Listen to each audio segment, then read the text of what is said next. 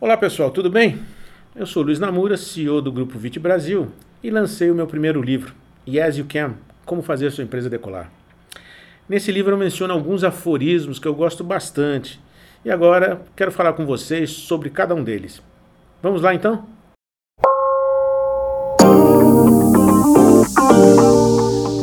Nós vamos tratar de uma questão que é bastante relevante para os empresários. Em que mercado eu devo atuar? No mercado business to business, B2B, ou no mercado business to consumer, B2C?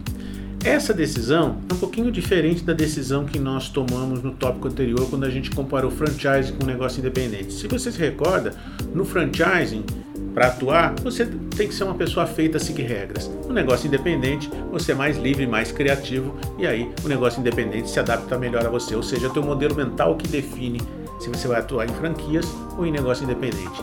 Aqui não é um modelo mental. Atuar no mercado consumidor ou atuar no mercado de empresas, B2C ou B2B, depende fundamentalmente de dois critérios.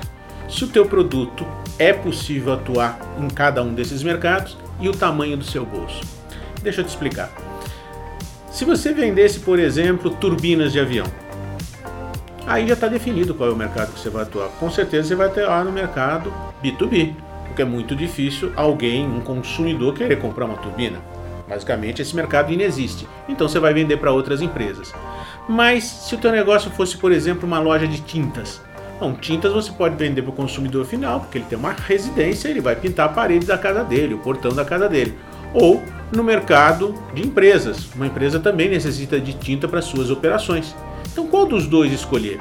Aí vai depender fundamentalmente do seu bolso. Por quê?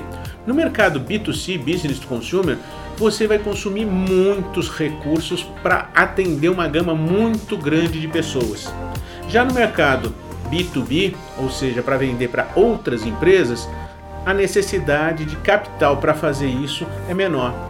No mercado B2C, você vai usar mídias digitais, você vai usar mídias offline, rádio, folheto, cartaz, faixa, outdoor, televisão.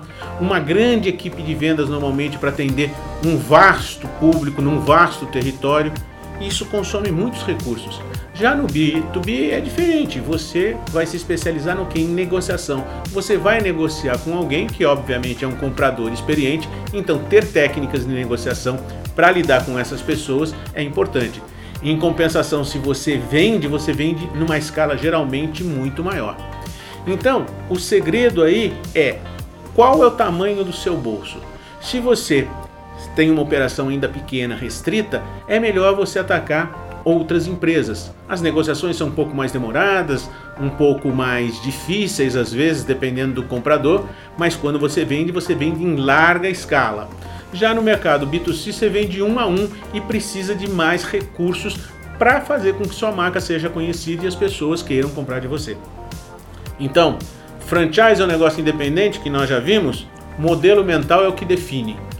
B2B ou B2C, basicamente, é o teu bolso que define.